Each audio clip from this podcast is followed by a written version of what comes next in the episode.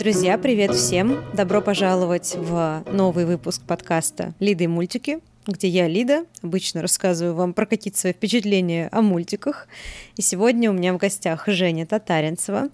Женя нам уже один раз рассказала прекрасные вещи про звук и озвучку в анимации, и мы, собственно, продолжаем эту замечательную тему. И сегодня Женя с нами поделится еще интересностями про звук в анимации. Ну и вообще, наверное, в целом, мне кажется, это и к кино относится, как к озвучанию всего. Конечно. Угу. Вот, Женя, привет. Привет, привет, Лида, привет всем. А, и действительно, сегодня мы продолжим погружаться в тему озвучки анимации, в том числе и кино, да, какие-то тонкости в озвучивании. И следующий у нас слой — это уже, собственно, шумовые какие-то эффекты, звуки, шорохи, шаги, вот эти вот все почесывания, вот все про это будем говорить. Mm-hmm. Которые фоли называются, это они? Да, абсолютно верно. А, я думаю, что в таком профессиональном кругу это принято называть фоли-эффектами, да, фоли-звуками, и люди, которые этим занимаются, они называются фоли-артисты, да, то есть как раз-таки люди, которые записывают различные шорохи, звук там, как кто-то поставил чашку, как кто-то а, пошел из пункта А в пункт Б, по какой траве он прошелся, там, по какому, или по камню, вот это вот все, в каких ботинках. Вплоть до этого это все как раз записывает фоли-артисты. Но на самом деле у нас в России подобная профессия в советские времена тоже была, называлась она, естественно, не фоли-артист, а шумовик. Mm. Да, а, причем эти люди изначально, наверное, в театральных постановках были задействованы, да, шумовик это тот, кто там в какой-то момент вдруг начинает чем-то шуметь, чтобы издать какой-то звук там грома или что-то такое, да. Ну и потом также в кино они перешли, то есть шумовики, человек, который отвечал за шумы. А здесь очень забавно, как исторически эта профессия, наверное, да, видоизменялась, то есть а, раньше не было каких-то звуковых э, библиотек и возможности как-то ну, вот воздействовать на звук, его определенной длины сделать, чтобы он подходил там под анимацию или под какое-то действие на экране. Поэтому в первую очередь э, люди занимались тем, чтобы звук был синхронный, поэтому э, делали инструменты шумовые. То есть было неудобно, наверное, использовать какие-то конкретные записи, да, там, ветры или чего-то еще. Нужно было непосредственно под дорожку записать какой-то звук. Поэтому в то время были очень популярны различные шумовые машины то есть шумовые генераторы. Например, э, насколько я знаю, есть целый музей шумовых инструментов э, Warner Bros. или Disney, то есть как раз в озвучке мультфильмов. Например, если на экране мы видим, как несется паровоз, он же там сначала разгоняется, да, там тут тут тут тут тут тут тут тут тут тут тут да, вот это вот все нарастает, и это все нужно было под анимацию подстроить. Как бы можно, конечно, было ходить кучу-кучу раз записывать эти поезда, но, во-первых, и звук не такой чистый, особенно в те времена, наверное. Mm-hmm. Ну, во-вторых, чтобы сочеталось с анимацией, было гораздо проще это сделать чем-то изобразить. И вот строили как раз такую машинку. А, как правило, это механическая какая-то такая бандурина здоровенная, а, и человек просто, смотря на анимацию, начинает, например, раскручивать там по ручке и постепенно ускорять. Вот точно я знаю, что есть такие генераторы ветра, например, когда в фильме или в анимации используется ветер, то использовать специальные вот эти генераторы. Ну и просто там чем-то гремели, шумели одновременно, чтобы наложить, потому что возможности как-то воздействовать на звук было не так уж много, поэтому очень важно было, чтобы э, звук был вот такой как бы интерактивный, да, что есть ты мог на него вот прям физически воздействовать и получить тот звук, который тебе нужен. Женя, а насколько они были универсальные? То есть ты говоришь, что он и ветер может озвучить, и стук колес? Нет, нет, нет, у каждого своя машина. То есть отдельно mm. машина, которая издает звук ветра, отдельно машина, oh. которая изображает э, паровоз. Плюс еще, наверное, паровоз это сложная все-таки такая, да, система. Там должна, наверное, одна машина это звук колес, другая машина это какой-то какой-то там вот этот пар, который выпускает паровоз, что-то вот все, все разное, за каждая своя машина отвечает. И это все как раз в музее там есть, насколько я знаю, вот такие старинные. Сейчас они, наверное, уже и не используются, но вот тогда были актуальны. И они делают именно естественные звуки, которые я просто видела похожий аппарат какой-то на видео, uh-huh. может быть, даже у тебя в лекции, а, где вот как раз всякие свистелки-перделки для мультиков а-ля Том и Джерри, знаешь, то есть uh-huh. не, не натуральные, а такие картунные, очень мультяшные звуки. Да. Вот. А а эти, а эти делались, то, что ты говоришь, это именно для натуральных. Там и такие, и такие были. Если послушать мультики, да, например, какие-нибудь диснеевские старые мультфильмы, там, конечно, а, наверное, большую часть это именно вот, как ты говоришь, звуки, которые а, мультяшные, да, то есть, во-первых, их а, с помощью музыкальных инструментов очень часто проще всего было изобразить, да, то есть, если мультяшка там поднимается по ступенькам, обычно изображают ксилофон, да, вот как это пошли стук такой. Да. Вот. А, но там же тоже вот этот поезд должен нестись, может быть, какие-то ветер завывает. Вот это все озвучивается уже довольно натурально. То есть там, ну, и такие, и такие инструменты, да, и как раз-таки вот эти шумовики, а, которые были, у них э, какие-то огромные вот эти машины, там условно кусочек от пианино и кусочек от гитары, кусочек от чего-то еще, все вот это вот в одну такую собранную бандурину, и на все это э, нажимается, чтобы, ну, удобно было, да, одновременно с изображением что-то там сочинять, пытаться изобразить. А, кстати, по моей лекции я тоже могу сказать, я там рассказывала про человека, который первый написал такой манифест э, в честь искусства шумов. Это был Луиджи Руссело, и он как раз создал первые шумовые модуляторы, по-моему, если не mm. я вспомню.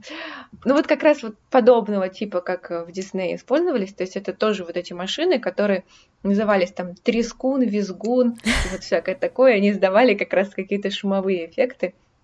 Ну вот да, использовались тогда не столько, наверное, чтобы музыку играть, играть сколько для каких-то театральных постановок, наверное. Кстати, меня очень удивило, что... Ну, то есть это логично, что очень много в кино и в анимацию перешло из театра, и профессионально, да? Ну, то есть это, это логично. Но я вообще никогда не думала об этой связи, что да, там же вообще-то не было, знаешь, типа записанных спецэффектов, как сейчас. Ну, просто ставишь, и все это нужно делать вручную. Ну, тут, наверное, самое, конечно, такое забавное, что до того, как ты начинаешь заниматься звуком, скорее всего, ты вообще никогда не замечала то, что все это переозвучено. В хорошем mm-hmm. кино, на самом деле, ты смотришь и абсолютно не думаешь над тем, кто там какими шагами, в какую сторону пошел, а, поставил ли чашку на стол он со звуком или без звука. То есть все озвучено, ты воспринимаешь это как реальность и абсолютно не обращаешь внимания на это.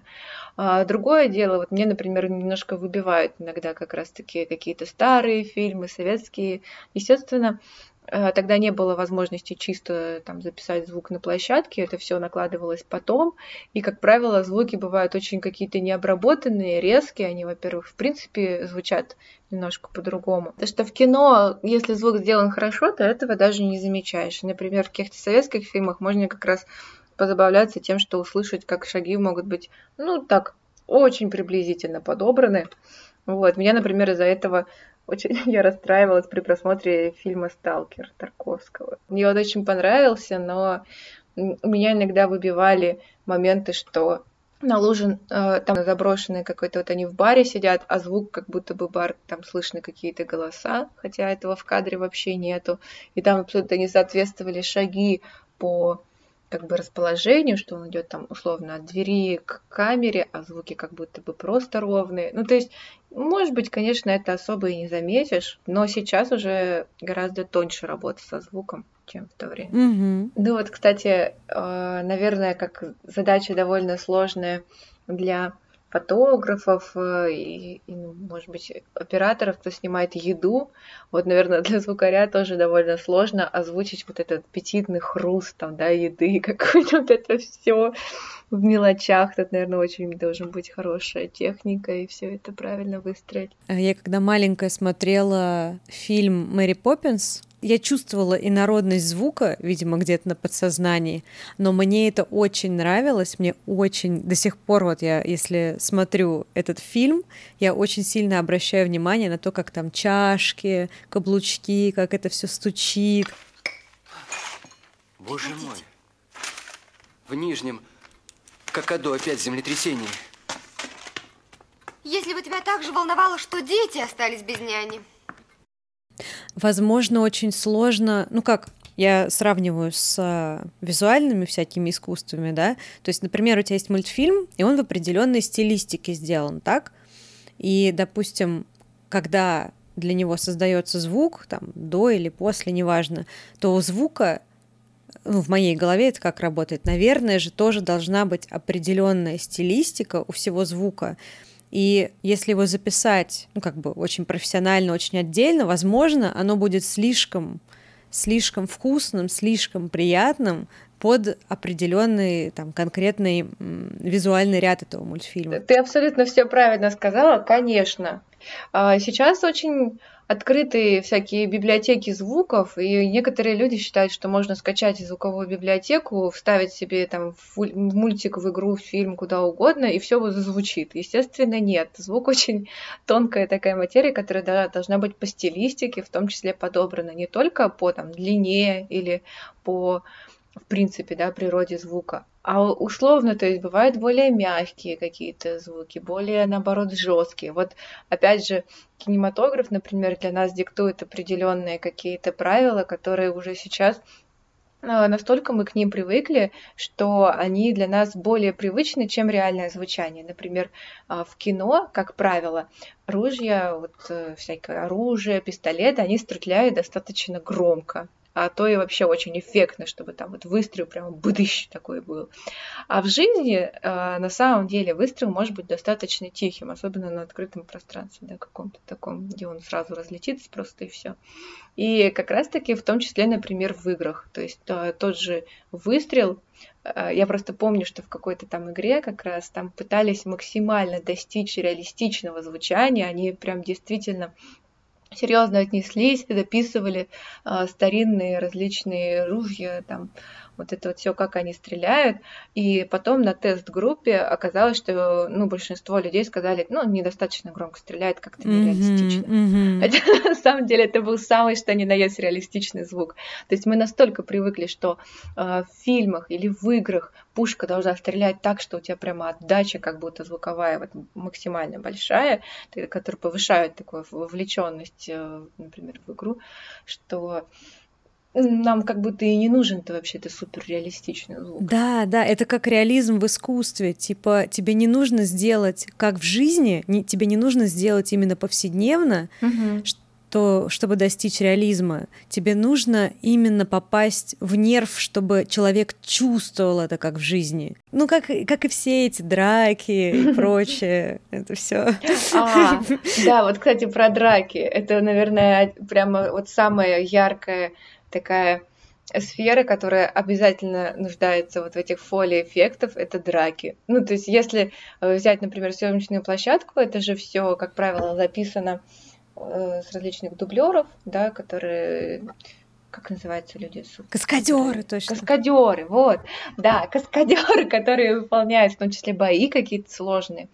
Вот, если посмотреть в фильме Джеки Чана, а, то можно увидеть, что там иногда даже как бы ногой-то толком, ну, не задели человека, но наложен звук вот этого удара, тыщ, прям такой сочный, как будто вот впечатали конкретно, и от этого создается ощущение удара, ты как бы считываешь, просто берешь это, воспринимаешь как правду. И вот это как раз, наверное, самая такая изобретательная часть профессии ну, хорошо, профессии шумовика, а, потому что, как правило, мы можем получить достаточно яркий, а, точный звук, а, записывая абсолютно другой предмет.